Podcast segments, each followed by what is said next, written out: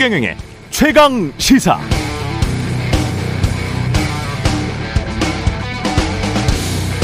네, 돈과 돈이 부딪히는 주식시장에서 공정한 경쟁을 하기 위한 필수 조건은 정보가 모두 투명하게 누구에게, 누구에게나 즉시 전달되는 것이죠. 똑같이 같은 시간에 같은 정보를 알아야 공정한 경쟁이 되는 건 당연합니다. 그래서 내부자 정보 이용해서 주가 조작하는 걸 자본주의 시장 자체를 교란하는 가장 큰 범죄이다 이렇게 말하는 겁니다. 마찬가지입니다. 말과 말, 말이 부딪히는 언론 시장에서 공정한 경쟁을 하기 위한 필수 요소는 언론이 유권자에게 필요로 하는 정보를 정확하게 그 즉시 전달하는 겁니다. 정확하게 그 즉시 전달하는 겁니다. 그래서 권력이나 기업이 정보의 전달 과정에 개입하거나 불리한 정보 유통을 억제한다면 그건 민주주의 체제 자체를 교란하는 체제에 대한 반역 행위나 다를 바가 없습니다. 게다가 한국 언론 시장은 대통령 중심제 정부나 공공기관이 신문사들의 주요 광고주이기도 합니다. 언론에 영향을 주는 권력, 금력, 정보력이 사실상 한 곳에 다 집중되어 있는 셈이죠. 그래서 권력을 잘못 사용하면 힘을 통해 정보의 자유로운 유통을 현상 변경시키기 손쉬운 구조입니다. 박정희 정부 때처럼 중정 요원들이 언론사에 직접 들어와서 기사 빼라고 협박하는 그런 방식은 사라졌습니다만 전용기 탑승 배제에 이어서 MBC는 세무조사 추징금까지 내라는 통보를 받았습니다. 대통령실 출입 기자들에 대한 압박도 심해진 것 같고요. 다음 타겟은 누가 될지 모르겠습니다. 그러나 한국의 민주주의는 확실히 아직 취약한 것 같습니다. 대통령이 누구냐에 따라서 크게 달라질 수 있다. 그건 확실해 보이네요. 네, 안녕하십니까. 11월 15일 세상에 이익이 되는 방송 최경련의 최강시사 출발합니다. 저는 KBS 최경련 기자고요. 최경련의 최강시사 유튜브에 검색하시면 실시간 방송 보실 수 있습니다. 문자 참여는 짧은 문자 50원, 기 문자 100원이 드는 샵9730 또는 유튜브 무료 콩 어플 많은 이용 부탁드리고요. 오늘 최강시사 이태원 참사 관련 국정조사 요구 어, 국민 서명 운동을 제안한 민주당 강훈식 의원 만나보고요. 예산 전국 대립각 어떻게 풀어나갈지 신임 국회 부의장 국민의힘 정우택 의원 연결합니다.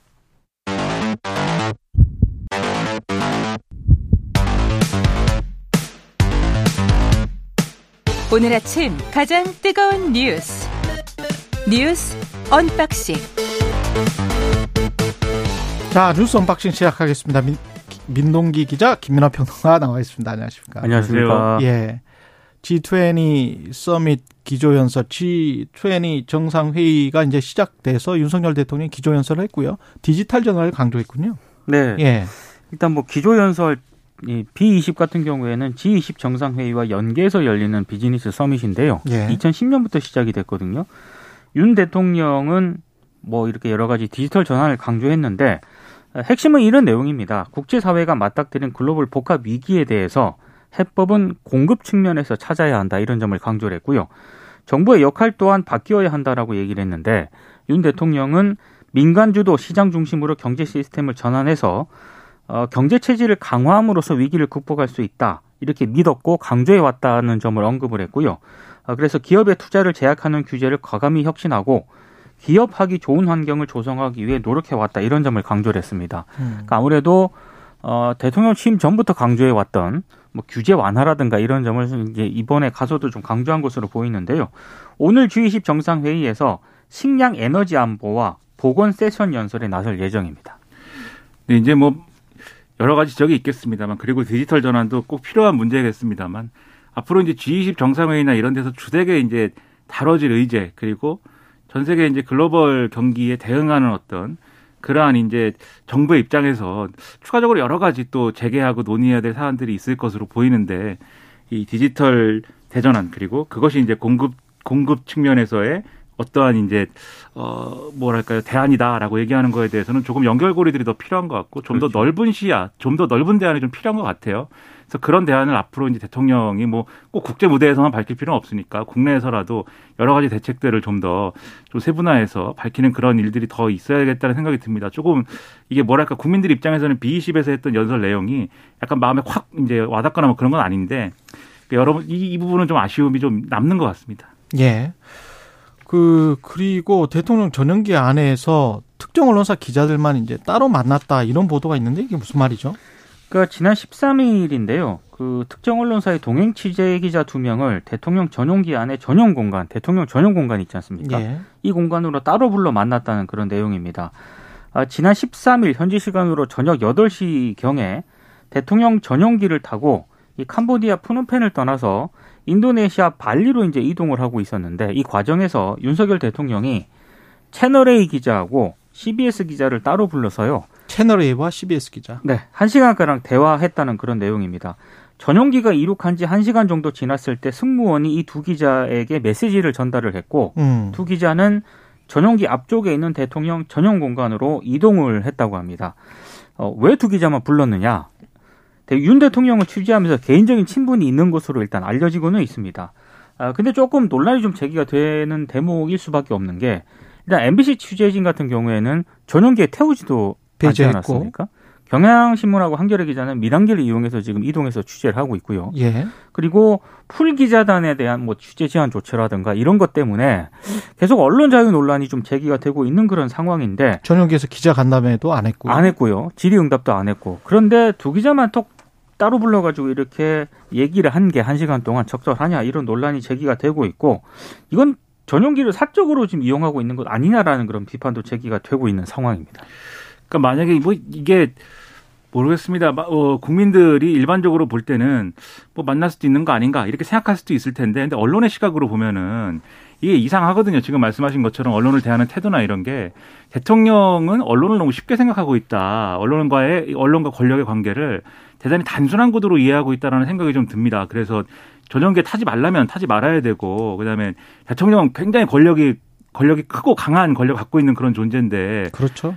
두, 네. 기자 두 명 찍어서 따로 와라 그러면은 가서 만나는 게 뭐 당연 당연하게 있을 수 있는 일이고 이 정도로만 생각하면 제가 볼 때는 권력과 언론과의 관계에 대해서 바람직한 그러한 방향을 잡기가 어려울 거라고 생각이 되고요. 하다못해 예를 들면은 과거의 경우에 그건 이제 뭐 국정원이니까 그렇습니다만은 대통령이 예를 들면 국정원장을 독대하는 것도 폐단이다 그래가지고 그거 못하게 하지 않았습니까? 어. 물론 기자가 국정원장은 아닙니다만은 거기서 이제 대통령이 어떤 얘기를 하는 것인지 그리고 그 얘기가 이 두 기자들에게 또 이 두 기자가 속한 언론사에 어떤 영향을 주는 건지 그거 장담할 수 없는 거거든요. 그러니까는 대통령이 이 검사 출신인데 검찰총장 그리고 서울중앙지검장 할 때는 뭐 기자들하고 법조 법조 기자들하고 뭐 이런 관계를 맺는 것이 일상화돼 있었을지 모르지만 이제는 지도자의 입장에서는 이런 방식으로 언론을 대해서는 안 된다. 그 마찬가지 사안으로 저는 생각이 됩니다. 자본주의 주식시장을 지탱하는 제도 중에 하나가 공시라는 제도가 있잖아요. 네. 그러니까 어떤 사실을 어떤 기업에서 알게 되면 그 즉시 어 그 투자자들 또는 잠재적 투자자들에게 그냥 다 공표를 해버리는 겁니다. 그래서 이제 전자공시 제도를 통해서 완전히 공표를 하는 거죠. 그게 이제 그 완벽하게 정보가 완벽하게 이제 공개가 되고 굉장히 실시간으로 나오고 그리고 내부자 거래가 없는 그런 시장을 우리가 완전 자본 시장, 완전 주식 시장이라고 하는데 그게 이제 대개는 선진국들이죠. 우리는 최근까지도 반 투명 시장 뭐 이렇게 지금 취급을 받아 왔었거든요. 자본 시장에서도. 근데 이제 이것도 제가 오프닝에서 말씀드린 것처럼 말의 시장도 똑같아요. 그렇죠. 말의 시장도 기업에서 스스로 알아서 그게 불리한 내용이건 좋은 내용이건 간에 투자자들에게 먼저 확실히 공지를 공시를 해야 사고 팔 때 그때 그 기업에 계속 장기적 믿음이 생기는 거예요. 그 장기적 신뢰 때문에 불리한 내용도 빨리빨리 이야기를 합니다. 물론 법적으로 미국의 SEC가 아주 심하게 다루, 다루기 때문에 그런 것도 있지만 한국 같은 경우는 그런 거에 굉장히 좀 주저주저 하잖아요. 네. 그런 것들이 자본주의 발전이랄지 민주주의 발전에 전혀 도움이 되는 관행은 아닙니다. 예. 그리고 G20 관련해서 지금 가장 하이라이트였어요. 바이든과 시진핑, 어, 바이든 대통령과 시진핑 주석이 첫 대면 정상회담을 했습니다. 그러니까 현안들이 많지 않습니까? 예. 근데 입장차만 재확인했는데 근데 그럼에도 불구하고 하나의 성과는 좀 있었습니다. 양국 간의 경쟁이 충돌로 번지지 않도록 차이를 관리할 필요가 있다. 이 부분에 있어서는 또 양 정상이 합의를 했는데요. 이를테면 뭐 대만 문제에 있어서 바이든 대통령은 중국의 억압적인 정책들이 대만의 평화를 위협하고 있다. 중국과 대만 양측의 어떠한 일방적 현상 변경 조치에도 반대한다. 이런 입장을 밝혔고 여기에 대해서 시진핑 주석은 대만 문제는 중국의 핵심 이익 중에서도 핵심이다. 아, 안 되는 이 그러니까 선을 넘으면 안 되는 첫 번째 레드라인이다 이렇게 얘기를 했습니다. 그리고 뭐 이외에도요 어, 두 정상은 뭐 신장지구, 티벳, 홍콩 등에서 인권 문제를 가지고 계속 입장차를 확인을 했는데 어, 그럼에도 불구하고 백악관 고위 당국자라든가 중국 외교부 대변인이 밝힌 내용은 이번 회담의 목표가 뭐 어떤 경쟁 구도의 근본적인 해소라든가 특정 현안에 대한 합의보다는 상대에 대한 오해를 줄이는데 좀 초점을 맞췄다 이런 취지로 어제 브리핑을 가졌습니다. 그러니까 양 정상이 이번 회담에서 어떤 부분에 이제 무게 중심을 뒀다는 게 확인이 되는 그런 내용인데요. 특히 블링컨 미 국무부 장관이 중국을 방문해서 후속 논의를 이어가기로 했거든요. 그러니까 블링컨 장관과 왕이 외교부장이 어, 좀 구체적으로 논의시킬 거를 이제 이제 채널을 담당하는 당사자로 지목이 됐는데 이것도 조금 의미가 있는 게 지난번에 펠로시 하원 의장이 대만 방문했을 때 그때 중국이 여기에 대해서 항의 조치로 이 채널을 중단을 시켰거든요. 음. 근데 이번에 정상회담을 계기로 또 재가동하기로 했기 때문에 미중 간에 약간 공식 비공식 채널이 좀 활발하게 가동되는 그런 분위기인 것 같습니다. 그럴 것 같아요. 예. 이게 분명한 것은 미중 정상이 우리는 싸우면 안 된다. 싸우지 말자는 것에는 합의했습니다. 그렇죠. 근데 이제 서로 싸우고 있는 의제들 있지 않습니까? 예. 많죠. 왜 내 도시락을 탐내느냐? 내 교과서가 내 건데 여기 금 왜 넘어왔냐? 뭐 이런 거 있지 않습니까? 예. 그런 거에 대해서는 지금 뭐 하나도 양보를 하거나 뭐 이 문제는 다음에 얘기하자라거나 그런 게 없었어요. 어제 음. 3시간 동안 하고 싶은 얘기 다 해봐. 이런 분위기에서 양쪽이 쭉 얘기를 한 거거든요. 그래서 거의 이제 일방적으로 얘기한 느낌이 듭니다. 구체적인 어떤 내용을 백악관이 밝히고 중국 정부가 밝힌 내용들을 쭉 보면은 예를 들면은 대만 문제에 중국이 언급을 했지만 거기에 대해서 미국이 뭐라고 한 게 없고요. 그리고 또 미국이 북핵 문제에 대해서 중국도 책임이 있다라고 얘기했는데 거기에 대해서 중국이 뭐라고 답했다는 것도 없고 음. 인권 문제 제기했는데 그것도 중국이 뭐 답이 없고 우크라이나도 마찬가지죠. 그렇죠. 그렇습니다. 네. 그렇기 때문에 이제 평행선을 그 달리고 있는 상황 자체는 맞는데 어쨌든 싸우지 않기로 하지 않았느냐 여기에서 그렇죠. 이제 지금 이제 안도감을 조금 얻고 있는 거거든요. 그리고 내년 초에 또 국무부 장관이 베이징으로 간다고 하니까요. 그렇습니다. 미국 국무부 장관이 그렇죠. 근데 좋은 사연이라고 봅니다. 그렇죠. 네. 근데 저는 뭐 비관론을 굳이 얘기하고 싶지는 않지만 현실적으로 음. 블링컨 장관이 가가지고 예를 들면 이 대화를 하는데 이 정상회담과 같은 분위기일까는 저는 좀 의문이에요. 왜냐하면 아마 싸울 일은 이 단계에서 다 싸우겠죠. 이 실무적인 단계에서. 디테일이죠. 예. 과거에 보면은 양제츠라고 있습니다. 중국에. 예. 양제츠 당시 국무위원이 이제 미국에 갔을 때도 어. 거기서는 할 말 다 했거든요. 뭐 이렇게 뭐뭐 예. 뭐 불장난 얘기도 하고 온갖 얘기 다 했기 때문에 거기까지. 예. 비슷한 국면이 조금 더 이어질 수 있다라고 저는 생각합니다. 이따가 최강 인터뷰 3에서 세 번째 마지막 코너네요. 최정근 전 외교부 1차관이 나오니까 거기에서 좀 더 짚어보기로 하고요. 그리고 이진복 대통령실 수석이 MBC 전용기 배제에 대해서 어, 말한 내용이 있는데 그 내용을 좀 듣고 계속 말씀 이어가겠습니다. MBC를 배제한 거는 네. 다른 언론 길들이기 한 거 아닙니까? 재간을 어, 물리려고 한 거 아니에요? 없습니다. 네. 지금 똑바로 인식하세요. 지금 그 정도로 그냥 일방적으로 언론에 얘기한다고 해서 지금 국민들을 바보 취급합니까? 글쎄요, 앞으로 두고 보셔도 될 거예요. 그런 일은 없을 아, 여태까지 계속 두고 봐왔어요. 6개월 만에 우리 너무 많은 걸 봤어요. 사고 치고 엉뚱한 철학과 이런 것들 보면서 국민들이 지금 너무나 피곤하고 있어요. 자꾸 공격하시지 말고요. 정무수석님. 같이 좋게 생각합시다. 예? 정무수석, 뭐라고요? 같이 좋은 쪽으로 생각하시면 더 좋잖아요. 예, 같이 좋은 쪽으로 생각합시다. 이, 이렇게 말한 분이 이진복 수석이고, 지금 계속 설전을 벌인 사람은 어, 고영인 민주당 의원입니다. 네, 예. 민주당 예. 고영인 의원이 어, 이른바 그 MBC 취재 기자에 대한 그 대통령 전용기 탑승 배제를 두고 계속 문제를 좀 지적을 했거든요. 근데 여기에 대해서 방금 들으신 것처럼 이진복 대통령 정무수석이 MBC 건은 가짜 뉴스를 생산하는 데 대한 응당한 책임을 져야 된다고 본다. 이렇게 얘기를 하면서 어, 언론 길들이기 아니냐라고 또 지적을 하니까 그런 프레임으로 자꾸 공격하지 마시고 같이 좋게, 좋게 생각합시다. 같이 좋은 쪽으로 생각하시면 좋잖아요.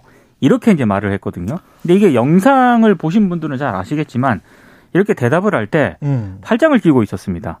아, 팔짱을 끼고요? 네, 팔짱을 끼인 상태에서 이렇게 대답을 했고요. 그래서 한병도 민주당 의원이 합시다. 반말하는 거냐? 이렇게 얘기를 했고 이제 사과를 요구를 했고요. 네. 어, 여기에 대해서 이제 이진복 수석이 말이 짧다 보니까 거칠게 표현이 됐다. 굉장히 유감스럽게 생각한다. 죄송하다. 이렇게 답을 했습니다.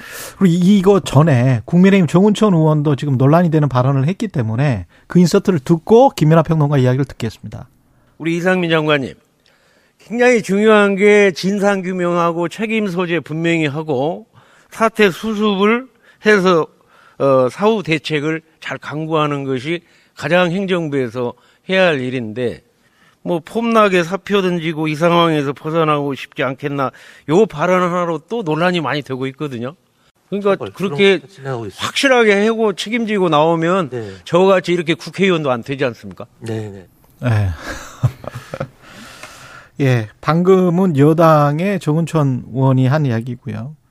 이상민 장관한테 이제 한 얘기인데 예.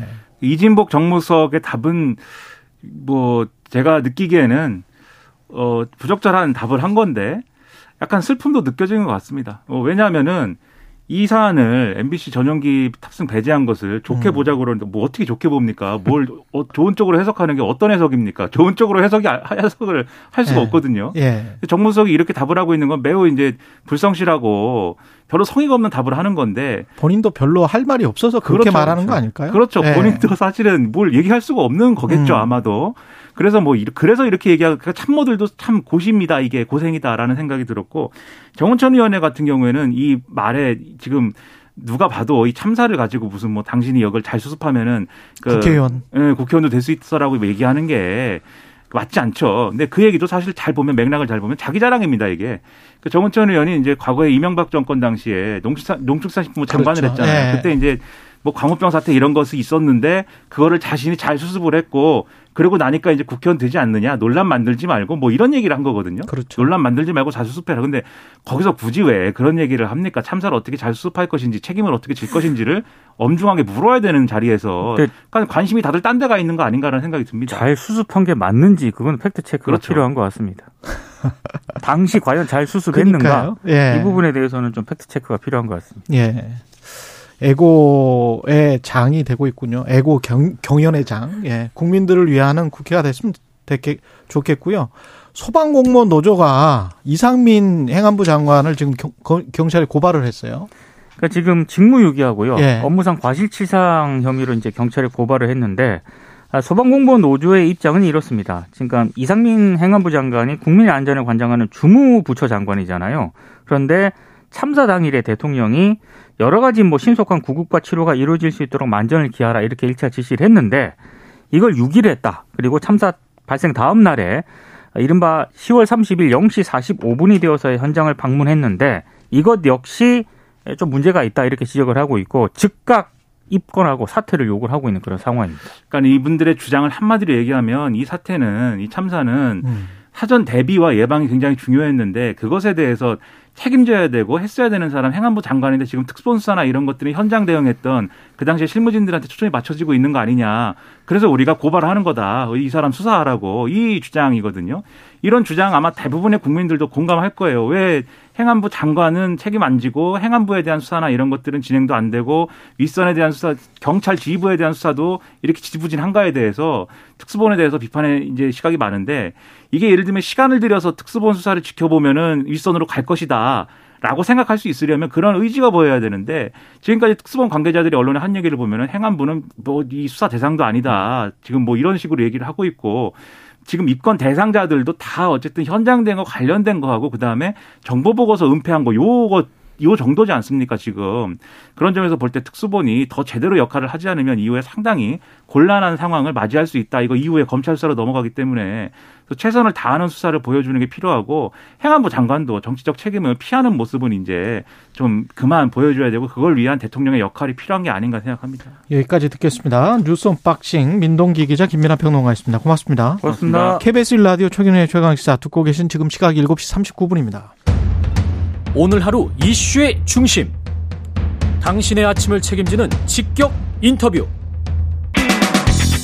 여러분은 지금 KBS 일라디오 최경영의 최강 시사와 함께하고 계십니다. 네, 더불어민주당이 이태원 참사 진상 규명을 위한 국정조사와 특별 검사를 위한 본국민 서명운동을 진행하고 있습니다. 국민의힘은 정치공세다 이렇게 비판을 하고 있고요. 국정조사 요구 전국민 서명운동을 제안한 강훈식 더불어민주당 의원 나오셨습니다. 안녕하세요. 네, 안녕하세요. 예, 제안하신 이유는 뭘까요? 이번 이태원 참사에 정부가 책임의 주체이지 책임을 묻는 주체는 아니라고 생각합니다. 음. 사실 이번 사태를 책임져야 될 주, 어, 정부가 예. 이번 사태에 책임을 묻는 주체가 돼서는 안 된다는 문제의식이 가장 중요했고요.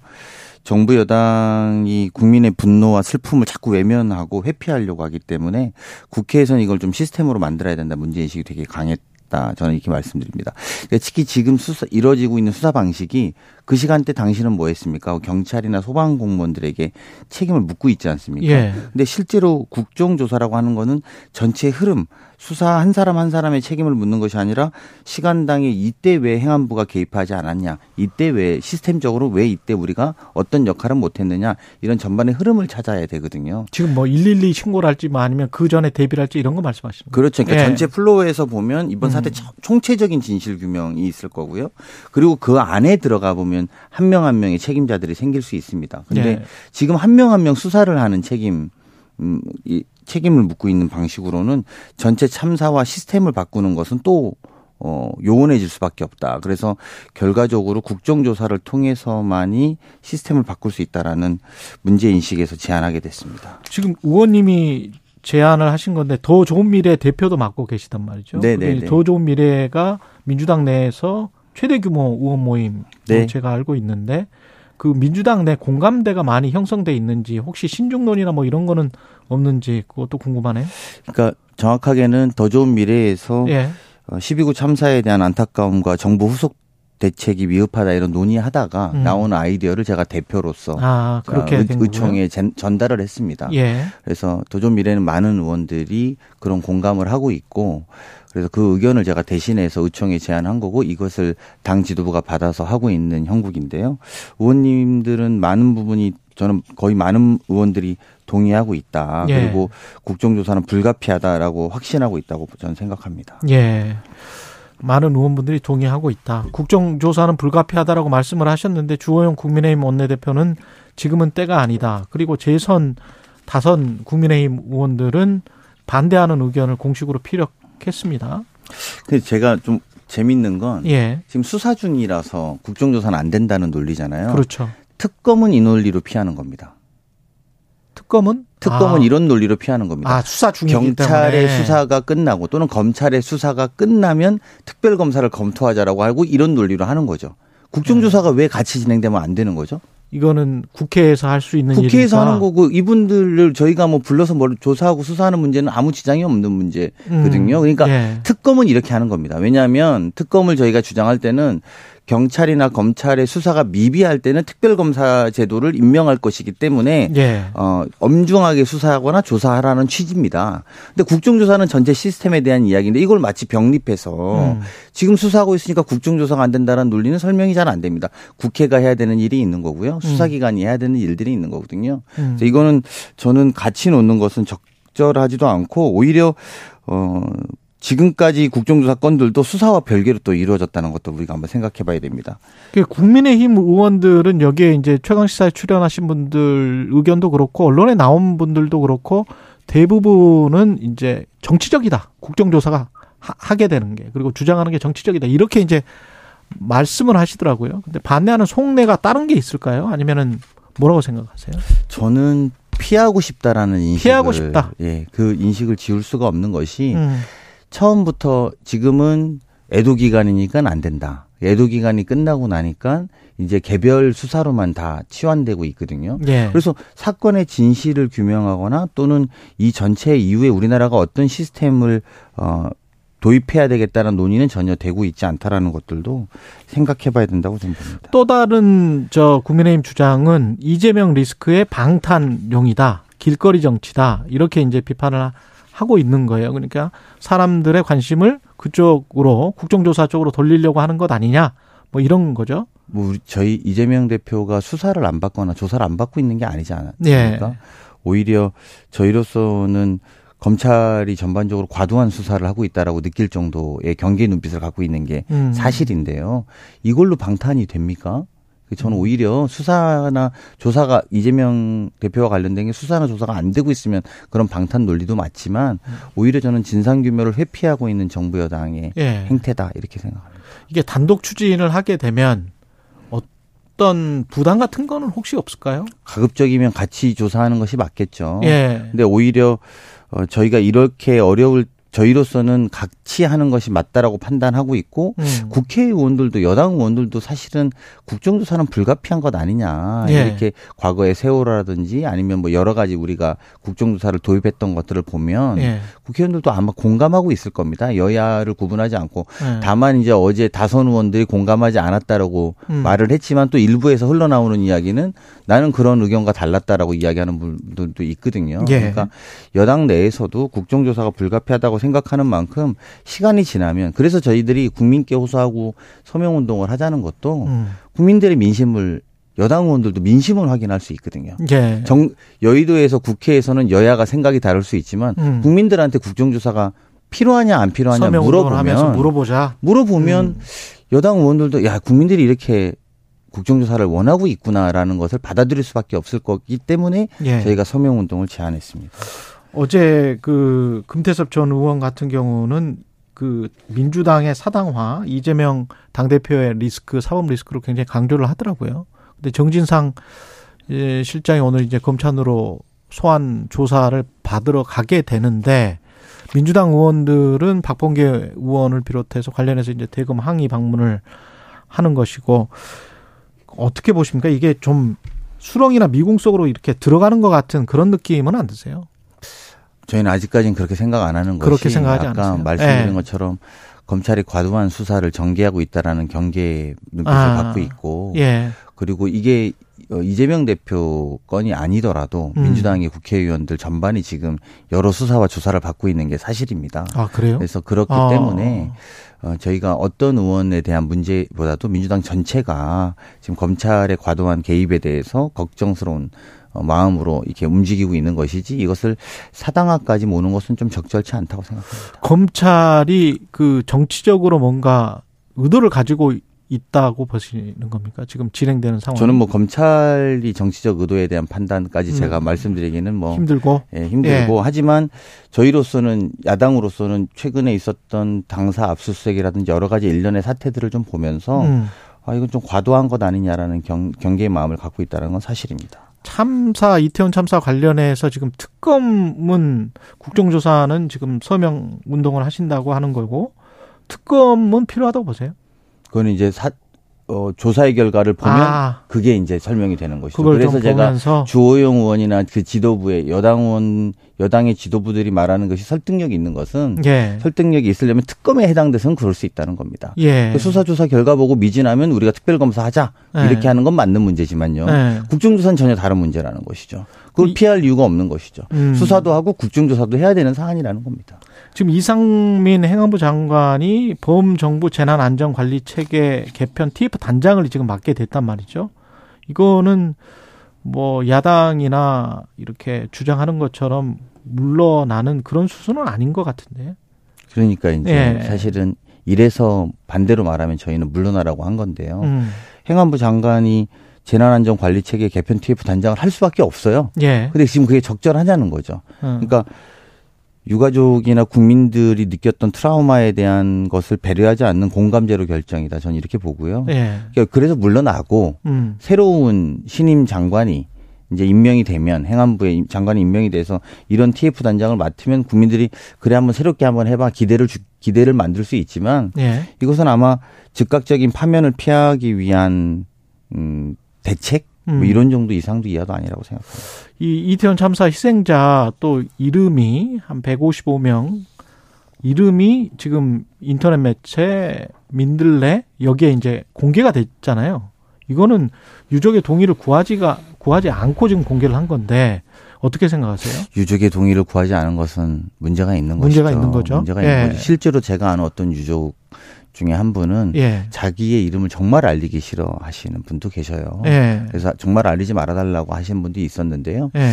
그거는 기본적으로는 어 유가족의 동의가 있은 후에 동, 어, 공개하는 것이 100번 옳은 판단이라고 생각하고요. 음. 다만 왜 그 언론은 또 그랬는지도 우리가 한번 생각해 봐야 되는 것은 음. 처음부터 이 정부가 이 문제에 대해서 너무 축소하고 음. 은폐하려고 했다라고 하는 의혹을 가지고 있기 때문에 언론으로서는 막 그렇게 찾아냈을 거라는 저는 생각도 좀 듭니다. 위패나 영정 같은 역 거. 유폐나 영정 없이 예. 분향소도 운영하고 음. 참사를 사고로 명명하고 희생자를 사망자라고 명명하자고 하는 순간 예. 언론들은 아 좀 뭘 찾아봐야 되는 거 아니냐라고 했을 거라고 생각합니다. 물론 결과론적으로는 적절치 않았다고 생각합니다. 언론 관련해서 지금 MBC에 대한 대통령 전용기 탑승 배제 그리고 이진복 대통령실 정무수석은 가짜 뉴스를 생산한 데 대한 책임을 져야 된다. 뭐 이렇게 이야기를 하다가 어제는 같이 좋게 생각합시다. 이게 언론 탄압은 아- 아닌 아니다는 뉘앙스인데 예 어떻게 보십니까? 탄압도 하고 있고 길들이기도 하고 있다고 봅니다. 탄압도 하고 있고 길들이기도 하고 있다. 네. 예. 그 윤석열 대통령이 2016년에 국정농단 특검 수사팀장 복귀하면서 어, 수사권 가지고 보복하면 그게 깡패이지 검사입니까? 이렇게 했던 말이 기억나요. 음. 그러니까 지금 MBC를 전용기 탑승 불허한 것은 어제 이제 이진복 정무수석의 표현으로 따지면 아, 우리가 보복했다, 우리가 길들이게 했다 이런 것들을 시인했던 일이라고 저는 생각하거든요. 좋게 생각합시다가 아니 예. 가짜 뉴스 생산하는데 응단 책임을 져야 된다. 아, 아, 아. 그러니까 책임을 져야 된다고 이야기한 거는 우리가 그 책임을 물어서 안 태운 거다 이 이야기잖아요. 그리고 길들이기 예. 한 거고 보복한 거다고 저는 보는데 음. 정부가 얼, 권력을 가지고 저렇게 보복한 것은 깡패인지 정 대통령실인지 한번 판단해 봐야 되는 거죠. 6개월은 어땠습니까? 윤석열 정부 6개월은? 저는 국민들이 기대는 다 접었다 이렇게 생각합니다. 기대를 이미 다 접었다. 네. 예. 뭐 사실은 어, 30% 국민들이 아직 지지해주고 있는데요. 현 정부에 음. 대해서 그 지지하는 이유가 없이 지지하는 것이 가장 크다는 거 아닙니까? 예. 그러니까 그런 거 생각해 보면 기대는 없다. 저는 이렇게 생각하고 음. 있고요.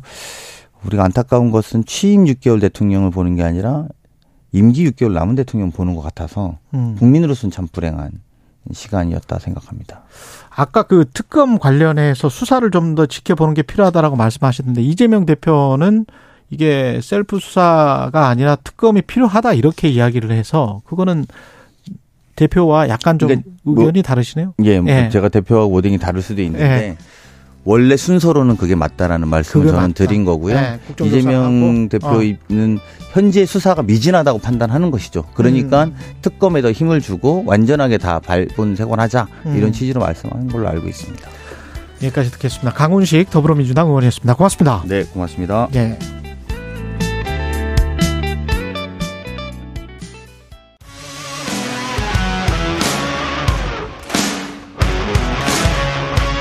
오늘 하루 이슈의 중심 최경영의 최강 시사. 네, 조금 전 의원 인터뷰에서 강 의원이 윤석열 대통령 지지율 관련된 언급을 했는데요. 조사 기호를 말씀드려야 됩니다. 한국갤럽이 이번 달 11월 8일부터 10일까지 조사를 했고요. 윤석열 대통령의 직무 수행에 대한 긍정평가 30%, 부정평가는 62%로 각각 집계됐습니다. 자세한 내용은 중앙선거 여론조사 심의 홈페이지를 참조하시면 됩니다.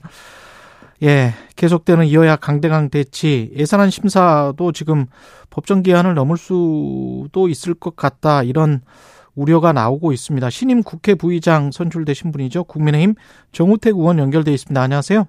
네, 안녕하십니까? 예, 국회 부의장 선출되시고 첫 인터뷰인데 축하드립니다. 네, 감사합니다. 예, 이게 지금 여야 대치 국면에 국회 부의장의 미서 위상이 좀 달라졌다고 봐야 되겠죠?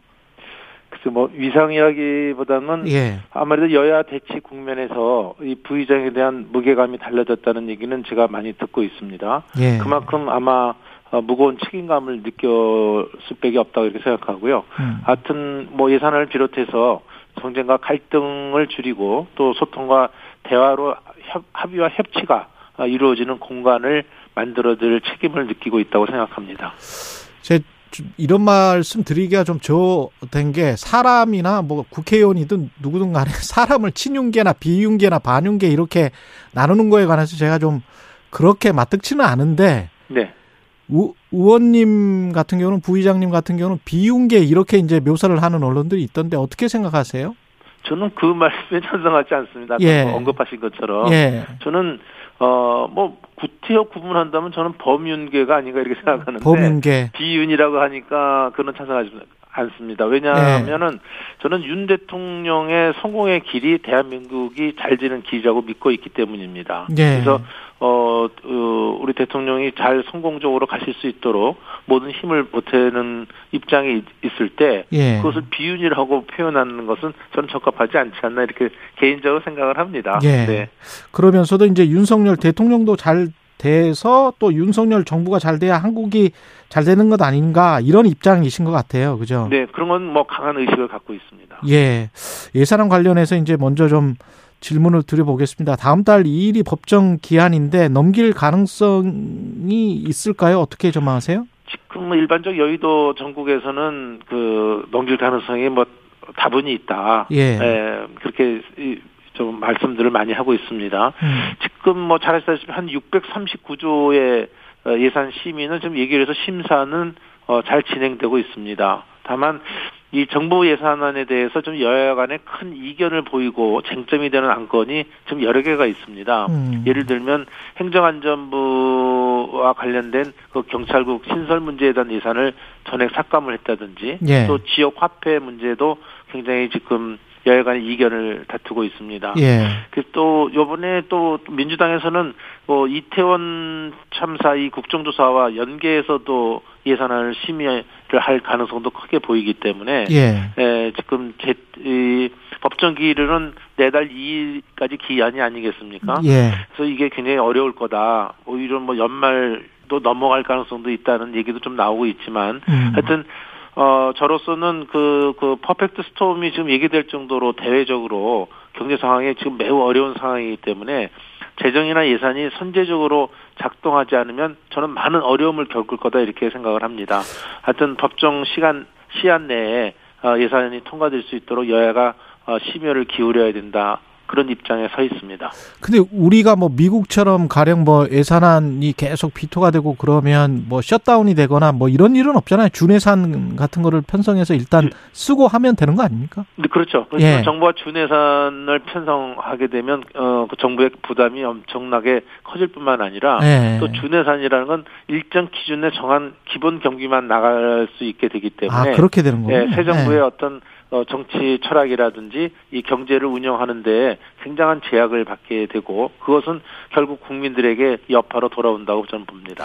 이 이태원 참사 국정조사 관련해서 연계를 하려고 한다 야당이 그런 말씀을 하셨는데 이게 협상이 안 될 것 같습니까? 주호영 원내대표 입장이랄지 어떻게 보세요? 아, 국정조사 말이죠. 예, 예, 예. 네, 국정조사가 지금 현재로서는 글쎄요, 지금 결론, 우리 당론으로 지금 현재 뭐 정한 건 없지만 어저께 중진회의가 있을 때 제가 그랬죠. 참석을 했습니다. 예. 근데 거기에서는 지금의 국정조사는 어, 우선 선 진상 규명이 이루어져야 된다. 그래서 어, 거- 이 경찰 수사가 어, 어떻게 나왔는가를 확실히 보고 판단을 해야 된다고 생각을 하고 있습니다. 왜냐하면 국정조사가 이 강제력이 없기 때문에 에, 그, 이 경찰의 수사만큼의 어떤 그 진상 규명하기가 어렵다는 점이고 또 증인으로 채택된 사람들도 나와서 자기들 형사적 책임에 대해서는 어, 회피하는 발언이라든지 또 나오지도 않을 가능성도 좀 있기 때문에 에, 지금은 국정수사보다는 선 진상 규명이 먼저다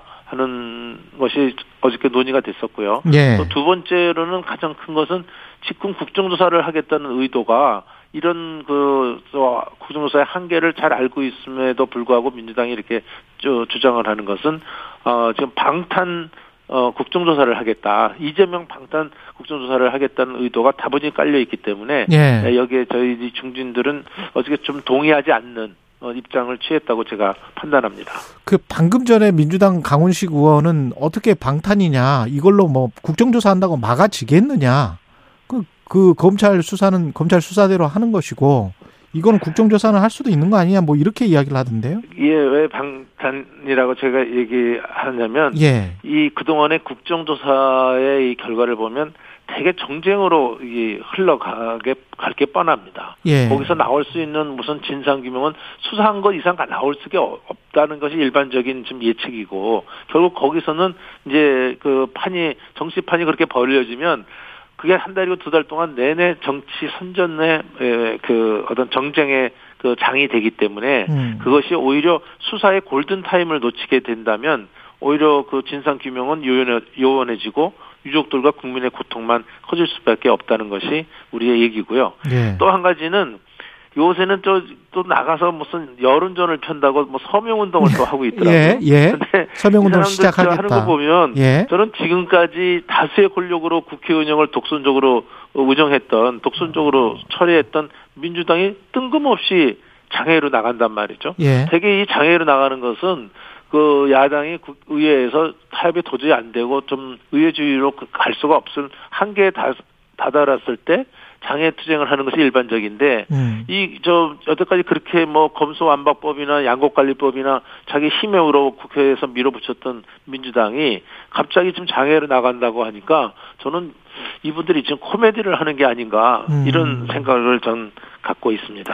그래서 그- 정치 어, 소통이 아니라 정치 쇼통 쇼통이란 말이 예전에 많이 유행했는데 쇼통? 정치 쇼통을 이거 하지 마라. 오히려 그 아, 쇼통. 국회를 쇼통. 예. 쇼통이란 말이 예전에 예. 한때 문재인 정권 초기에 유행을 예. 했습니다. 그래서 하여튼 그런 정치 쇼통보다는 예. 저는 좀 진지하게 이 그 국민의 이 아픔을 진상 규명할 수 있는 수사에 또 더군다나 지금 국가수사본부 국가수사본부를 만들 만드는 것이 그 저쪽에 민주당의 작품이거든요. 음. 근데 거기서 수사하는 것을 믿지 못하겠다 하는 것 자체도 저는 넌센스라고 보고 있습니다.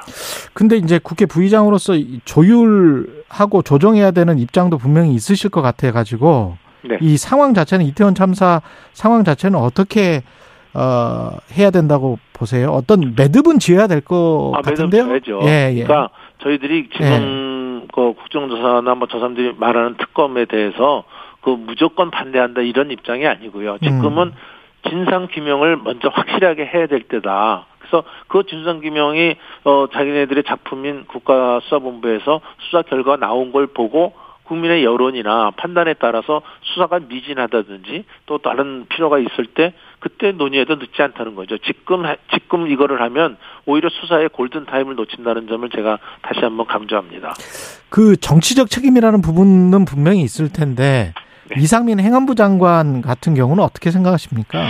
네, 저는 그 뭐 국민의 안전과 재난을 담당하는 총책임자가 어 행안부 책임 행안부 장관 아니겠습니까? 예. 저는 어 글쎄 결과에 따라서는 어, 정치적 도의적 책임을 면하기가 저는 어려울 거다 이렇게 봅니다. 다만 이 지금의 그 이상민 장관이라는 분이 자리에 연연하는 분은 또 아니라고 저는 생각을 합니다. 예. 그래서 예, 지금은 행안부 장관의 사퇴를 운운하기보다는 진실 규명과 대안 마련, 사퇴 수습에 국정을 좀 집중했으면 좋겠다는 생각을 갖고 있습니다. 지금 부의장님 말씀하시는 결과에 따라서는 이라고 말씀을 하셨는데 그러면 결과에 따라서는 이라는 게 경찰 수사 결과 또는 뭐 이후에 검찰 수사 결과 뭐 이런 거를 말씀하시는 거예요? 수사 결과가 아까 말씀한 대로 예. 지- 진실 규명, 대안 마련, 사퇴 수습이 된 후에 예. 정치적 도의적 책임을 물어도 늦지 않다 그런 얘기, 얘기입니다. 아, 그럼 몇 개월 후나 1, 2년 후가 될 수도 있, 있는데 그렇게 오래 걸리지는 않을 거로 저는 봅니다.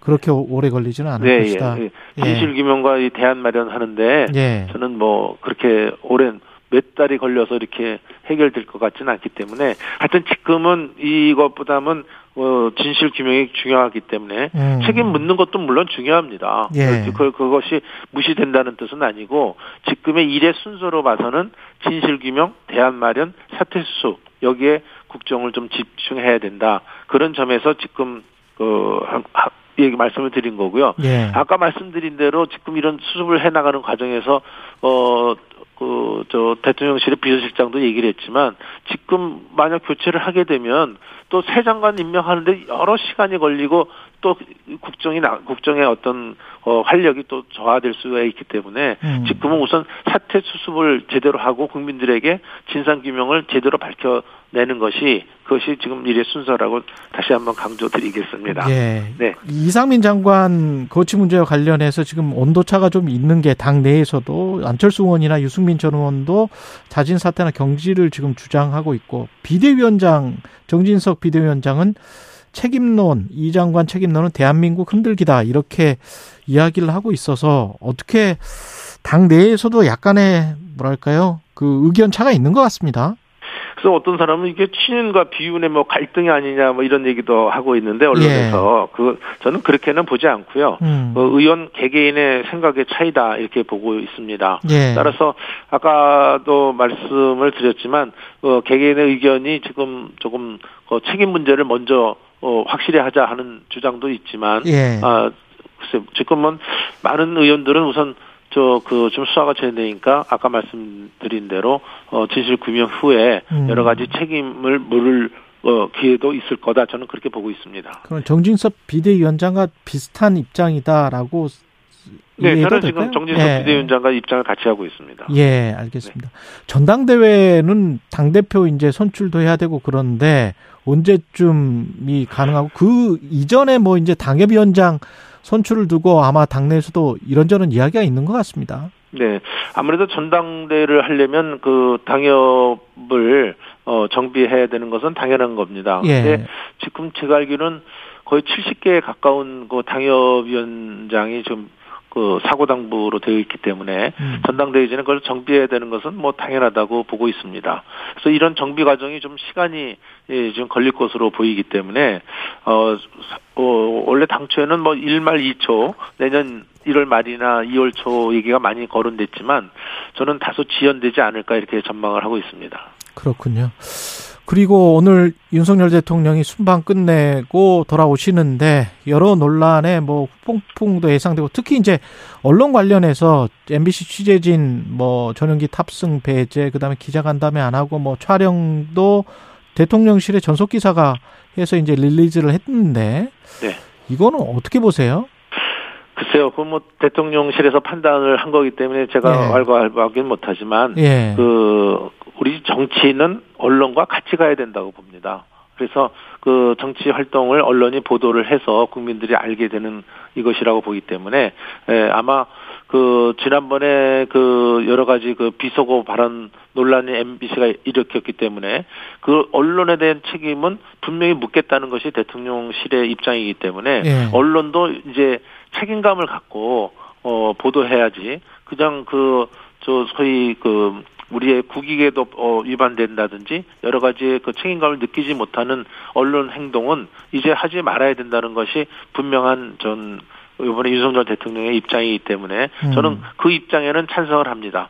하지만 이제 앞으로는 어 조금 더 그런 것도 어 우리 언론도 책임감을 느끼면서 간다고 한다면 대통령실에서도 왜 같이 정치와 언론이 동행하는 것을 반대할 이유가 저는 없다고 그렇게 생각합니다. 근데 그런 입장은 저도 충분히 이해를 하는데요.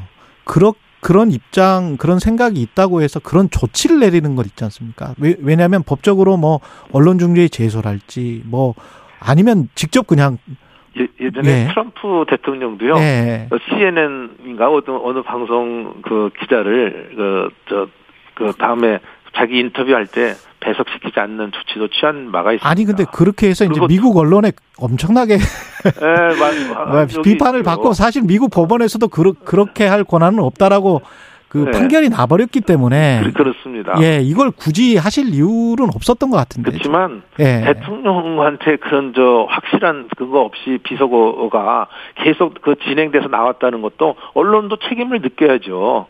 왜 언론은 책임을 못 느끼고 그 처사에만 납다 이렇게 얘기를 하는 것은 저는 타당치 않다. 물론 그 언론과 저는 같이 가야 된다는 얘기는 전 강조를 다시 한번 합니다. 예. 그렇지만 언론도 분명하게 이 책임감을 그, 그 보도가 정확한 건지 안, 아닌 건지에 대해서 만약 그 후월에도 잘못된 거라 그러면 음. 시정 조치를 하고 또그 그때 보도된 것이 조금 잘못됐다는 얘기를 분명히 해야 되는데 지금 그런 것이 없는 상태에서 운영이 되기 때문에 이런 갈등이 빚어진 게 아닌가 이렇게 생각합니다. 예. 꼭 MBC만 한 거는 아닌데요, 사실은. 민주당 현안 관련해서 마지막으로 여쭤보겠습니다. 그, 민주당 아까 쇼통이라고 말씀을 하셨는데, 지금 저 대검찰청 항의 방문해서 이제 정치 탄압이다. 이제 정무조정실장, 정진상, 뭐, 김영, 이 연계해서 이렇게 이야기하는 것 같아요. 어떻게 보세요? 어, 그, 그, 그 문제는 아마, 음. 저, 검찰에서 아마 객관적으로 들여다볼 겁니다. 그래서 예. 이제, 그, 그러한 문제들이 지금 고구마 줄기 나오듯이 지금, 어, 이제 그 밝혀, 하나하나 진실이 밝혀지고 있고, 어, 그러기 때문에 지금 정진상, 어, 문제까지 지금 아마 잘못하면 그, 그 소환되고 또 구속영장까지 지금 발부될 가능성이 있다는 전망이 나오고 있기 때문에 이렇게 된다면 이재명 그 대표에까지 소환될 가능성이 저는 농후하다고 보고 있고 예. 거기에서의 진실 규명이 밝혀지는 여부에 따라서 어이그 이재명 대표도 형사적 책임이 물어질 가능성도 물을 가능성도 있다고 저는 보기 때문에 예. 요건 조금 검찰의 수사 결과를 지켜보는 것이 좋을 것 같습니다. 예, 여기까지 듣겠습니다. 국회 부의장 국민의힘 정, 정우택 의원이었습니다. 고맙습니다. 네, 감사합니다.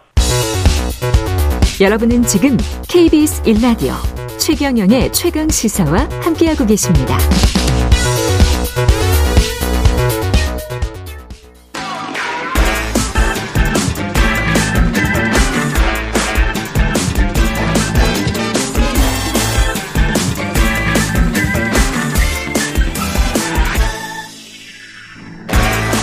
네, 한 번 더 뉴스 시간입니다. 오늘은 정은정 작가와 함께 합니다. 꿀벌이 사라진 자리, 사람은 무사할까? 아, 주제가 좀 섬뜩하네요. 네. 예. 그 양봉, 양봉이 그 꿀벌이 가축인 거 알고 계세요? 아, 꿀벌 가축이었어요? 네, 가축입니다.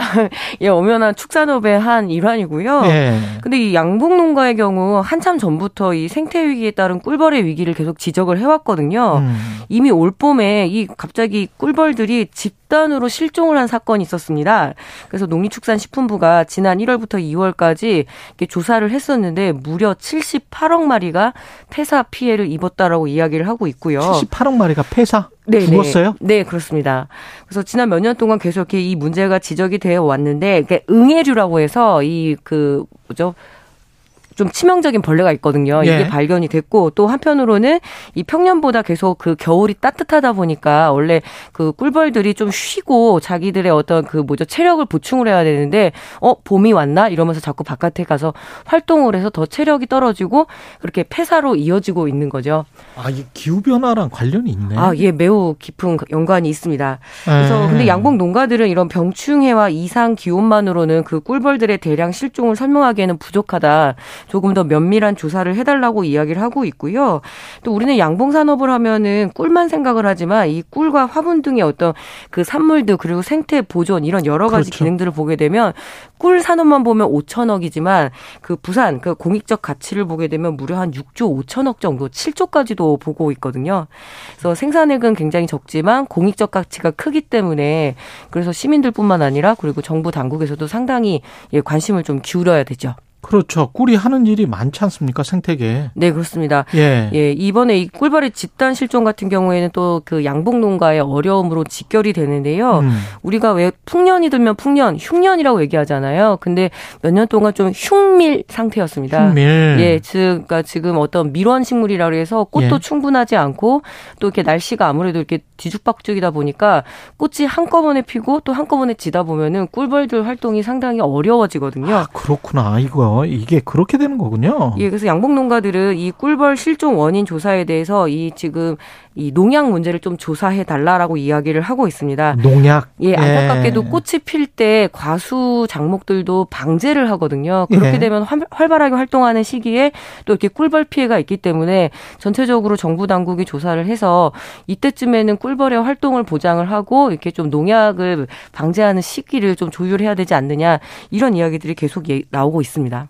이게 꿀벌 우리나라만의 문제가 아니죠. 이게 꿀벌이 사라지면 뭐 인류가 멸망, 멸망한다 뭐 그런 이야기 들은 것 같은데. 예, 뭐 4년 만에 멸망한다 이렇게 이야기가 있는데요. 예. 전 세계 주요 100대 농작물의 약 71%가 이 꿀벌을 매개로 해서 수분 활동을 하거든요. 우리가 하는 게 아니네. 농부가 예. 하는 게 아니네. 그렇죠. 그러면은 작은 열매들이 맺고 그것도 작은 생물들이 먹고 그리고 우리가 또 그 먹게 되잖아요. 동물들. 예. 그렇다 보면 이런 먹이 사슬 관계가 파괴가 되면서 인류 의 생존에도 상당한 위협을 예, 준다라고 이야기를 하고 있는데요.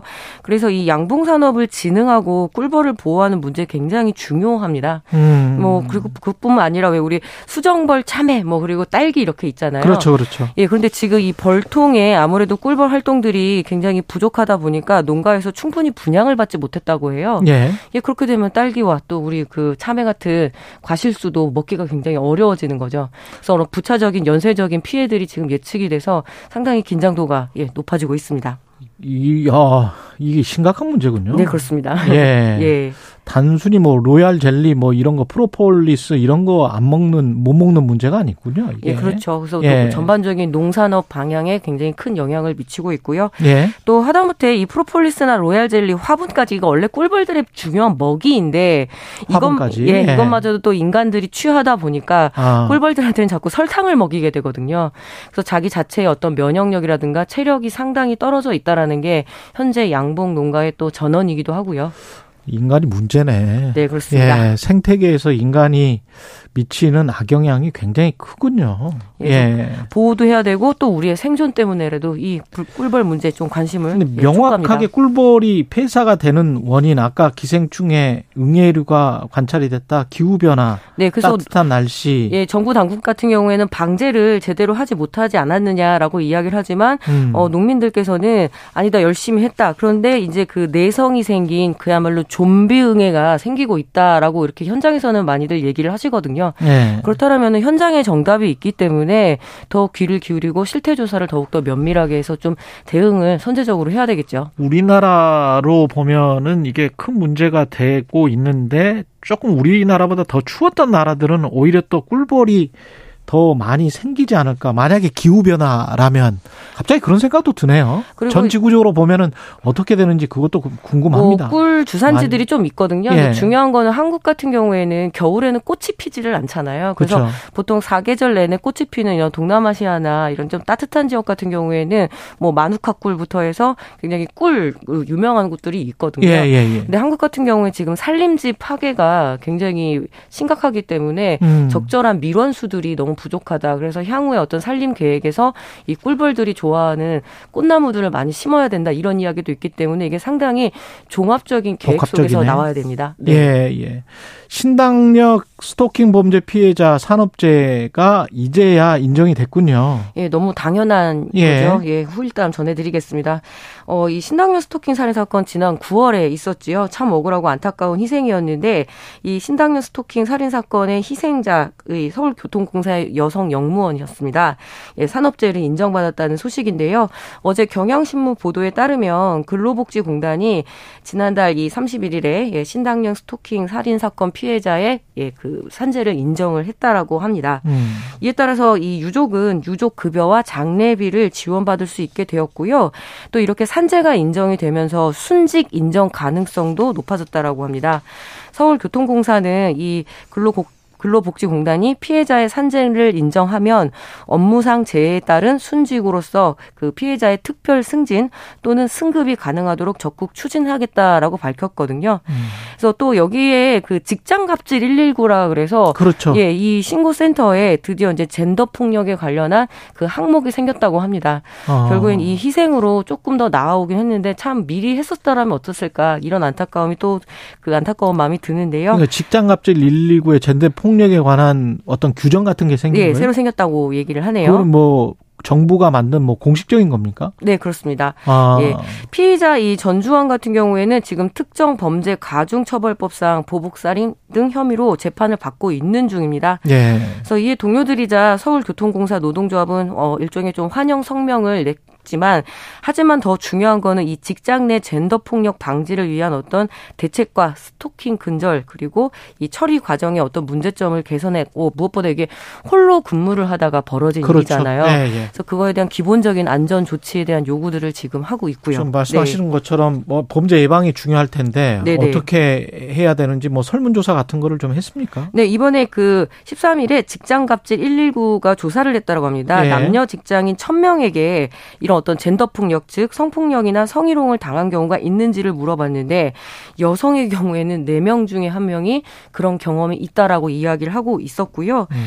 예, 결국에는 위계에 의한 그 젠더 폭력 이잖아요. 구조적인 폭력이기 때문에 어떤 피해자나 희생자가 잘못한 것이 아니라 가해자에게 철저하게 죄를 묻는 그런 문화가 만들어져야 되는데 어렵잖아요. 우리나라 피해자가 혹시 뭐 어, 그렇게 좋아해서 쫓아다닌 거잖아. 뭐 이제 이런 식으로 이야기를 하다 보니까 에, 그거는 이제 뭐 예, 2차 가해까지 예. 있는 경우가 상당히 예. 많고요.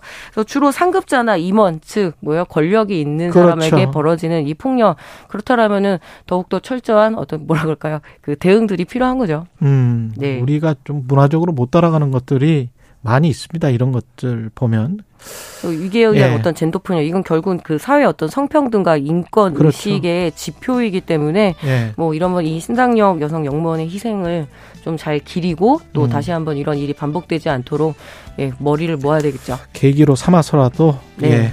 한 번 더 뉴스 정은정 작가였습니다. 고맙습니다. 예, 감사합니다. KBS 1라디오 최경영의 최강시사 2부는 여기까지고요. 잠시 후 정치펀치 김재원 전 최고위원 만나보고 최정권 전 외교부 차관과 아, 동- 이번 동남아 G20 성과 짚어보겠습니다.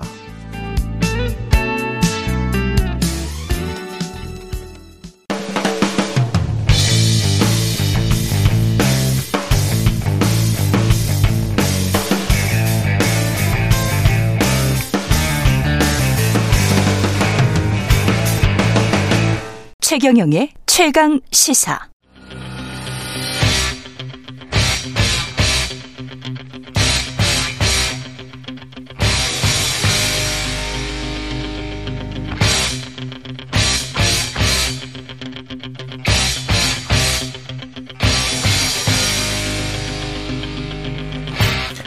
네, 답답한 정치 이슈를 팍팍 때려보는 시간 정치 펀치 김재원 국민의힘 전 최고위원 전화로 연결돼 있습니다. 안녕하세요. 전화 끊어졌네요. 예. 오늘 뭐 원래 출연을 하시기로 했었는데 전화 연결도 잘 안 되네요. 예. 지금 다시 전화 연결해 보고 있습니다. 오늘 뭐 G2N에 관련해서 여쭤볼 것도 있고 특히 MBC 취재진 관련해서 대통령실 입장도 들어봐야 되는데 구- 김재원 전 국민의힘 최고위원 전화로 연결돼 있죠? 네네. 예, 안녕하세요. 왜 갑자기 끊어버리셨어요? 제 목소리 나오니까? 아니에요. 끊어졌어요. 그 오늘 뭐 저 다 끝내고 대통령은 돌아오시기로 돼 있는 거잖아요, 그죠? 그렇습니다. 예, 예, 예. 그 순방은 어떻게 잘 진행됐다고 보십니까? 아니, 저, 그 대통령의 그 외교 일정이자 그 순방이잖아요. 예. 대통령 외교 일정에 대해서, 어, 전부 다 그, 자세하게 평가하고 또 보도하는 것이 아니고, 예. 어, 지역 말단적인 것만 어. 계속 그, 어, 평가하니까 예. 조금 어, 이상한데요. 사실 예. 이번 그, 어, 저, 순방외교 내지 정상회담은 음. 어, 지금까지 그 제대로 그 부각되지 못했던 한미 간의 여러 가지 외교 현안, 한일 간의 외교 현안, 음. 어, 또 한미일 삼국그 정상회담을 통해서 많은 부분이 이제 그, 어, 문제를 해결하는 단초가 되었고, 그것을 외교 성과로 봐야 되고, 예. 또 그것이 이제 어, 앞으로 이제 해결될, 어, 그 외교 현안 전체를 그 모든 것을 그 테이블에 올려놓고 어, 가능한 방향으로 가고 있는데 예. 어, 우리는 좀 그 점에 집중해야 되지 않을까 생각을 했습니다. 예. 그리고 그것은 아주 성공적이었다고 평가할 수 있고요. 문제 해결의 단초가 됐다라는 것들, 그 단초가 된 문제들 어떤 식으로 뭔가 단초를 마련했는지 구체적으로 좀 설명을 좀 해주십시오. 지금 보시기에. 당장에 이제 북한의 예. 그 핵실험을 앞두고 있고 또 북한의 도발에 대해서 예. 어, 이것이 이제 과거에는 북한이 그 핵무기를 보유했다는 것에 대해서 우리가 어, 사실 어, 묵시적으로는 그것을 인정했지만 현실화하지 않았지 않습니까? 근데 이제 지금 북한이 핵 보유국이 그 대리한다는 것을 국제 정치적으로 인정을 어, 할 수밖에 없는 상황에서 공포의 균형의 단계에 갔다고 어, 할 텐데요. 그러라 그렇게 되려면 미국이 어느 정도의 우리나라에 대해서 방어력을 확보해 줄 건가 하는 것이 가장 그 중요한 문제였는데 그 문제에 대해서는 구체적인 방향이 전부 그 합의가 되었다고 생각을 합니다. 그 일본과의 관계에서도 어, 진전된 그 방향이 앞으로 이제 어, 추진될 수 있을 것 같은데요. 아마 어, 한일 정상회담이 이 비공개에서 비공개리에 진행되었기 때문에 구체적인 내용은 앞으로 브리핑이 되겠지만 음. 그뭐 예를 들어 징용공 문제라든가 또는 어, 역사 문제에 대해서 어느 정도 협의가 되었을 것으로 보는데요. 예. 어, 그러한 것도 어, 지금까지 그 단절되다시피 했던 한일 간의 외교 많이 복원되지 않을까 그렇게 생각합니다. 예. 지금 저 혹시 지연 말단적인 문제들만 논의됐다라고 하는 것 중에 MBC의 전용기 탑승 배제 문제도 포함되어 있는 뉘앙스인지 아닌지 제가 잘 모르겠는데. 예, 그뿐만 아니고 예. 그뭐 당연히 예. 그 전용기 탑승 배제라든가 또 김건희 김건희 여사의 예. 어 그 저 일정 문제라든가 이런 것만 국내에서 신경을 썼거든요. 근데 음. 정말 우리나라의 그 외교 안보 문제를 음. 어, 논의하고 또 그 가장 한미 간의 그 현안인 그 저그 그 전기차 그 그 정부 보조금 문제라든가 이런 예. 것에 대해서 논의가 된 것인데 그것은 오히려 눈을 감고 있는 것이 아닌가 생각이 듭니다. 그 전기차 관련해서는 미국 백악관에서 내는 보도 자료는 약간 뉘앙스가 다르던데 그거는 좀 더 좀 더 전문가랑 이따가 여쭤보기로 해서 네, 그것은 어쨌든 뭐 예. 논의 단초가 되지 않았나 생각합니다. 논의의 단초는 뭐 됐다. 예, 아예 뭐 그 문제가 거론되기가 어려운 상황이었다고 보는데요. 그래도 예. 어, 상당히 진전되지 않았나 생각합니다. 빨리 돼야 될 것 같아요. 왜냐하면 2024년 가면은 현대차가 이미 거기에 그 미국의 공장을 짓기 때문에 전기차 공장을 짓기 때문에 그 전에 우리나라는, 예, 그 전에 우리나라는 그2023 년에 2년간은 예외를 예외를 달라는 거이기 때문에 그렇죠. 우리 우리 정부 예. 입장은 그렇죠. 그런데 예. 이제 그게 이제 받아들여질지는 모르겠습니다. 앞으로 그러니까 2023년과 2024년 상반기 정도 그때 우리가 그 불이익을 받지 않느냐 받느냐 그게 그렇습니다. 가장 중요한 것일 것 같고요. 네.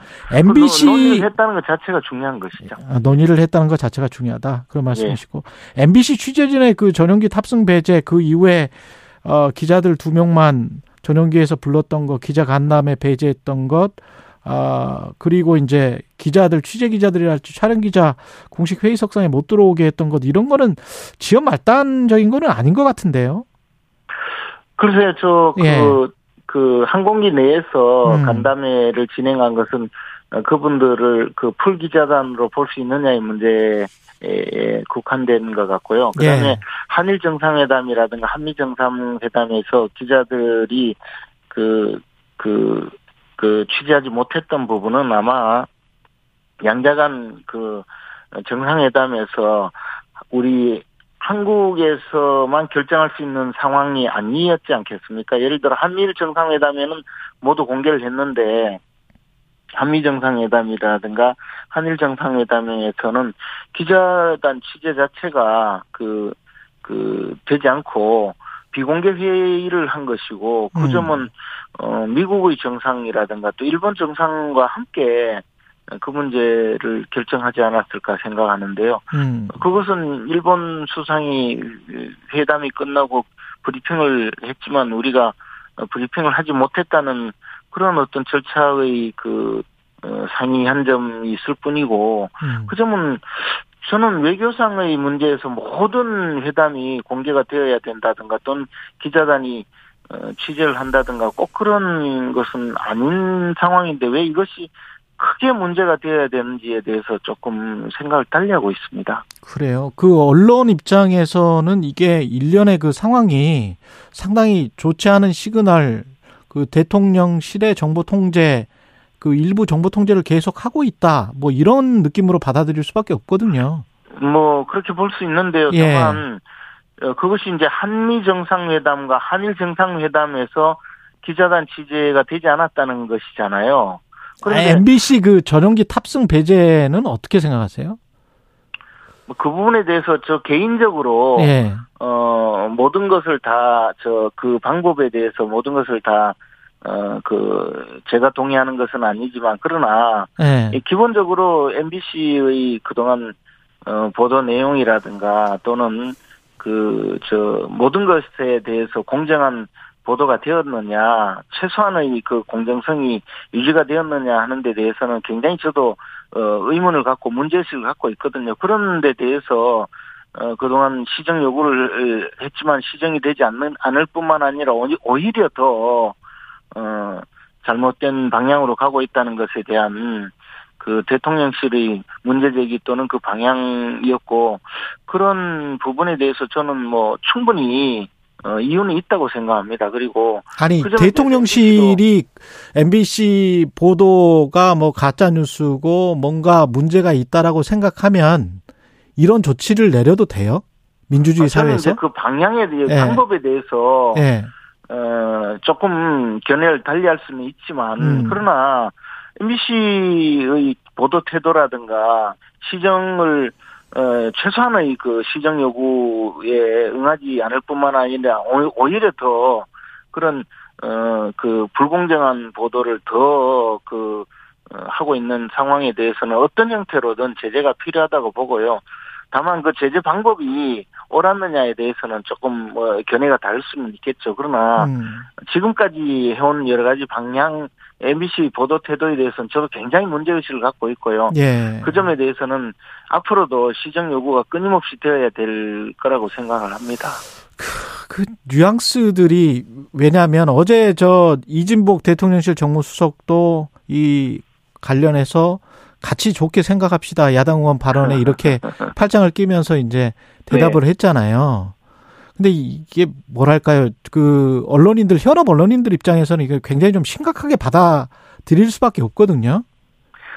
어, 물론 뭐 이진복 그 수석의 그, 어, 응대나 발언 태도에 대해서 문제가 있겠죠. 과거 강기정 수석의 경우에는 뭐 소리도 지르고 해서 국회의 국회에서의 답변 태도에 대한 문제 의식은 예. 여전히 있을 수 있는데 지금 말씀하신 대로 언론인이 보는 언론에 대한 저 그 응대에 대해서 문제 의식을 갖는 것은 일견 어, 언론에서는 충분히 문제 의식을 가, 가질 수 있지만 반대로 언론의 보도 태도에 대해서 갖고 있는 어, 또 다른 저 문제 의식도 있다는 점은 어, 저는 그 점에 대해서도 상당히 공감을 합니다. 최근에 네. 이, 이번 그, 어, 순방 외교에 대한 보도 태도에 대해서도 마찬가지로, 음. 김건희 여사가 그, 어, 그 미국 바이든 대통령과 팔짱을 낀, 음, 상황에 대해서 마치 큰 일이라도 난 것처럼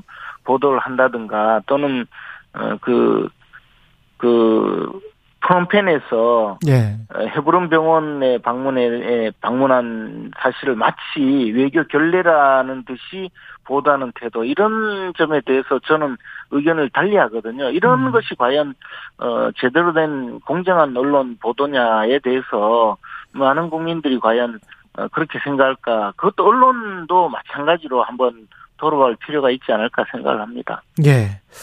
그 이상민 행안부 장관 관련해서요. 누군들 폼나게 사표 던지고 싶지 않겠나 이런 발언을 했었는데 그 발언이 이제 더 문제가 되니까 국민의힘 정운천 의원이 약간 엄호하는 식으로 해서 이런 말을 한 건지는 모르겠습니다만은 뭐 사태를 확실하게 수습을 하고 책임지고 나오면 저처럼 국회의원도 되지 않나 않겠나 이거는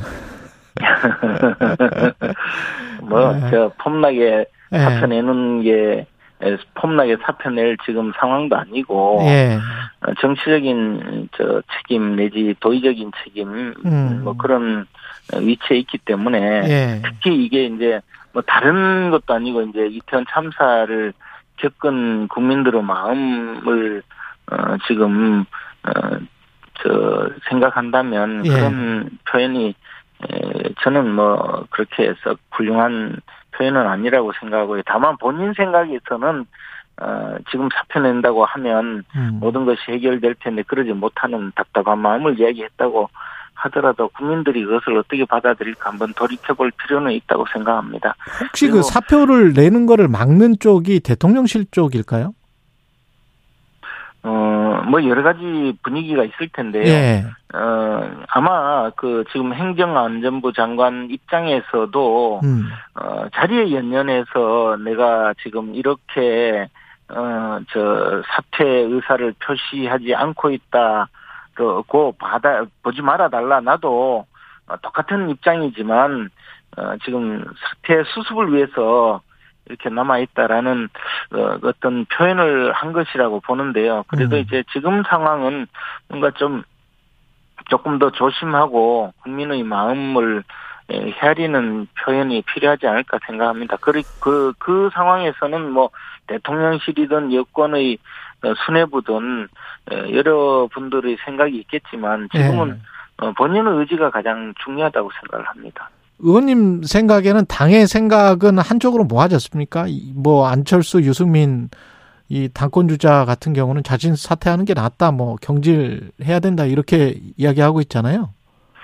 어, 모아지지 아, 않았다는. 것이 네. 많은 많은 언론 보도를 통해서 네. 그 나오고 있는데 저는 어찌됐든 어, 이번 사태를 그, 그 해결하기 위해서는 결과적으로 행정안전부 장관께서 어, 경찰을 지휘하고 있고 또 국민의 생명과 어, 재산을 지키는 주무장관으로서 어떤 형태로든 어, 거치 표명이 있지 않을까라고 에, 생각을 하고 있습니다. 그리고 그것이 에, 그 결과적으로 보면 야당에서도 어 해임 건의안을 제출해서 통과시킬 가능성이 큰데 그렇게 되면 에, 대통령으로서 정치적 부담이 커지기 때문에 어, 궁극적으로는 그런 결과를 그 감내할 수밖에 없다고 생각을 합니다. 예, 여기까지 듣겠습니다. 정치펀치 김재원 전 국민의힘 최고위원이었습니다. 고맙습니다, 의원님. 고맙습니다.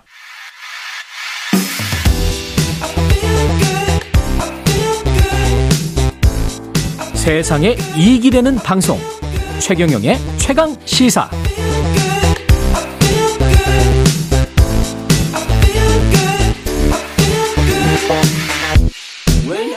네, 윤석열 대통령 오늘 G20 정상회의 참석하고 순방 일정이 거의 마무리돼 갑니다. 지금까지 성과 과제 외교부 1차관을 문재인 정부에서 지냈죠.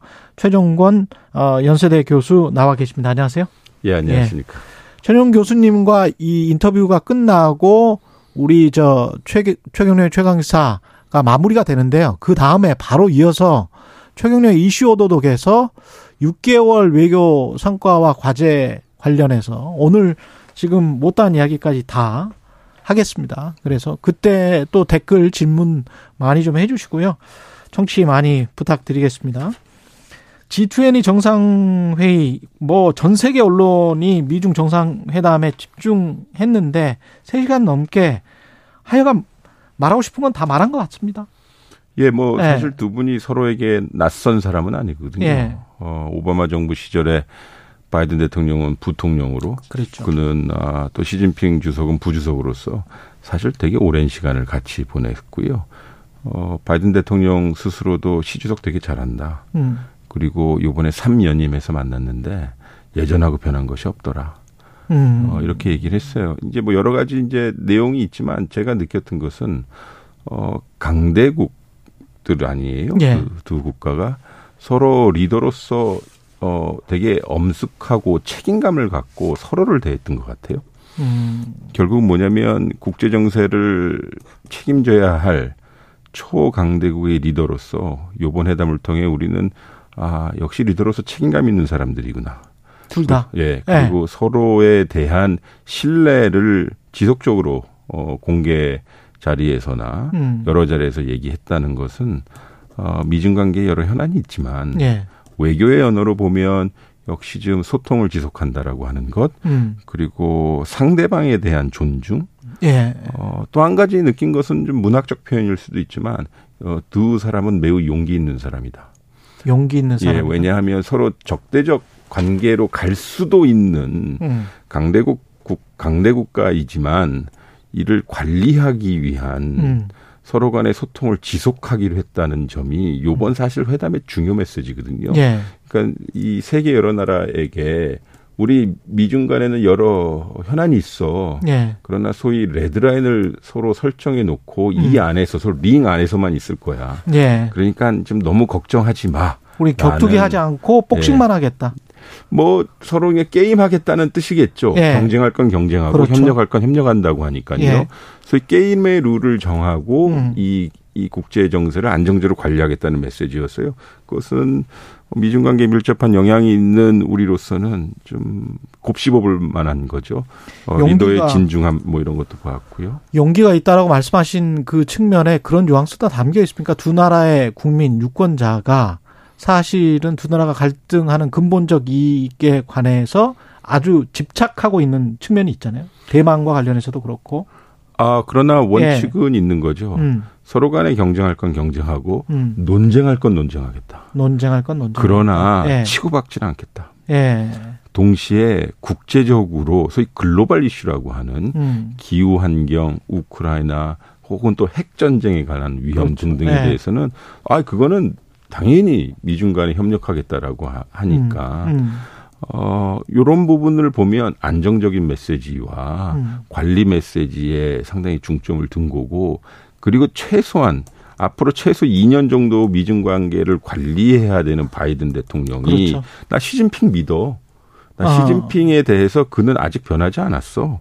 음. 그리고 그와 나의 관계는 매일 스트레이트 포워드해 아주 아주 허심탄회하게 얘기할 수 있는 관계야라는 것이죠. 음. 우리 언론도 아직 이걸 잡지 못했는데요. 네. 어, 제 바이든 대통령의 그 기자회견을 보니 네 가지 정도의 질문을 받았지만 예. 매우 3시간 반 정도 회담하고 바로 우리 그, 그, 백한 출입 기자들하고 대화하는 것을 보면 음. 여전히 미중 관계 그리고 미국의 외교 정책에 대해서는 바이든 대통령이 꽉 쥐고 가겠다라는 메시지를 보낸 것을 보면 음. 앞으로 2년은 어, 이 관리 국면 즉 우리 언론이 얘기하듯이 이게 극단적인 음.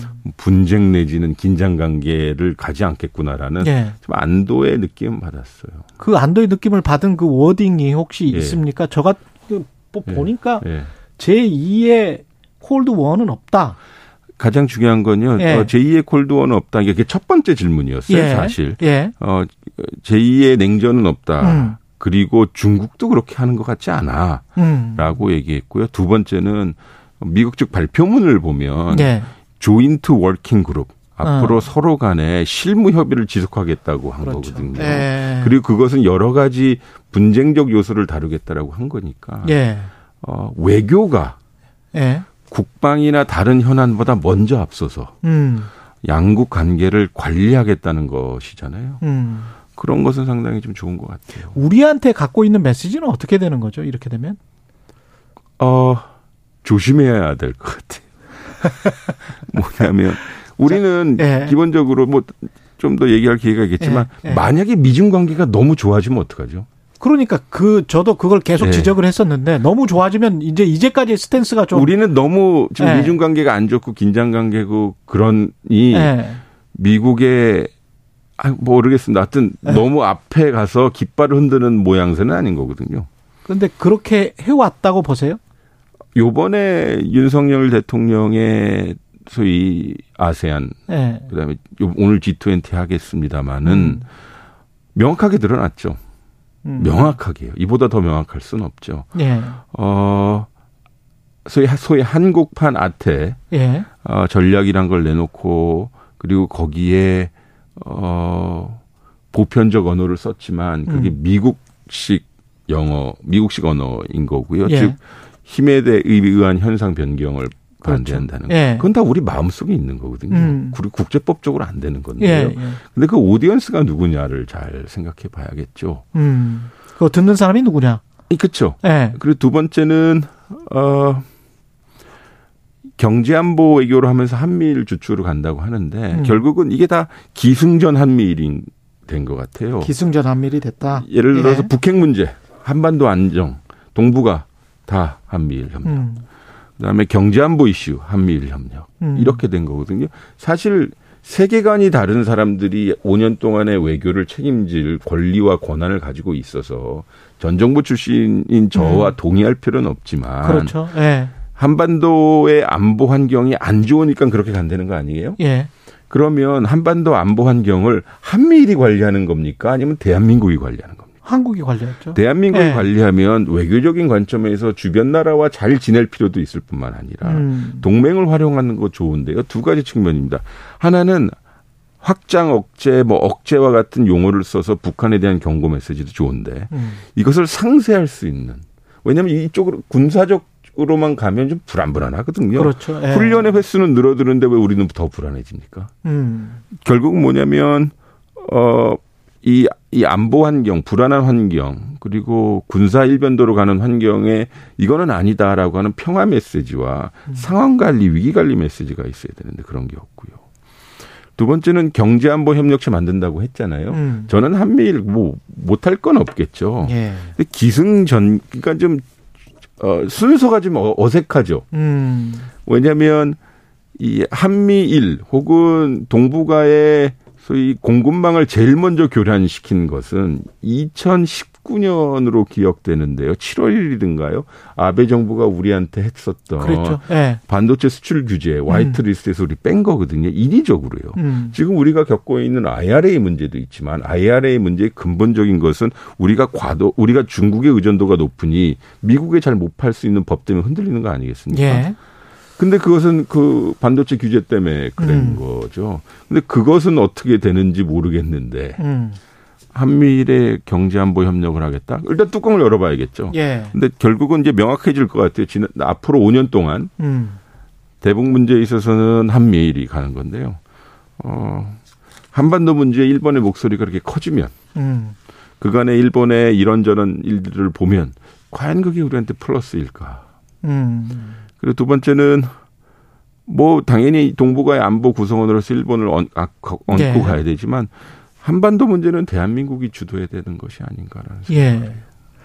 지금 뭐 할 질문들이 굉장히 많이 남았는데 뭐 대부분 못 하고 있어서 예, 이따가 이주호도 시간에 자세히 듣기로 하고요. 네, 제가 말이 좀 많습니다. 지금 저 관련해 가지고 특히 이번에 뭐 외교 결례다라고 지적할 만한 것들은 뭐 혹시 있을까요? 아니, 결례는 아니라 우리 예. 입장에서 좀 어색한 게 많죠. 예. 캄보디아 지금 개발하려고 애쓰는 나라고요. 예. 이번에 아세안 그래 아세안 플러스 회의 음. 어, 주관하고 주최하는 의장국이죠. 예. 그러니까 자기한테 매우 중요한 외교적 기회예요. 게다가 예. 중국에서 리커창도 왔고 바이든도 왔으니 큰 흥행의 판이 열려 있는 거거든요. 예. 그러니 마- 얼마나 그 개발도상국이 섬세하게 준비했겠어요. 보여주고 싶어서. 예. 어 근데 우리 여사 영부인께서 소위 뭐 이런저런 독자 행동을 하신 거 아니에요? 음. 근데 일본 어, 기시다 수상의 영부인은 거기서? 다 했어요. 예. 그러니까 그럼 그, 그러면 그렇게 보내려고 하는 메시지가 뭐지라는 걸 우리가 느껴야 되는데. 그 나라 호스트 예, 주최국 예. 입장에서 봤을 예. 때는 왜, 왜 저러지? 그러니까 좀 어색하죠. 뭐. 음. 아니, 저는 팔짱은 낄 수 있다고 봅니다. 그거야 뭐큰 문제 아니라고 낄 봅니다. 있지만, 예. 그거는 큰 문제 아닙니다. 그거는 우리가 이슈를 삼으면 안 될 거예요. 예, 여기까지 말씀 듣겠고요. 예, 최종권 연세대학교 교수 못다한 이야기는 최경련 이슈 오도독에서 계속하겠습니다. 11월 15일 화요일 KBS 라디오 최경영의 최강 시사였습니다. 고맙습니다.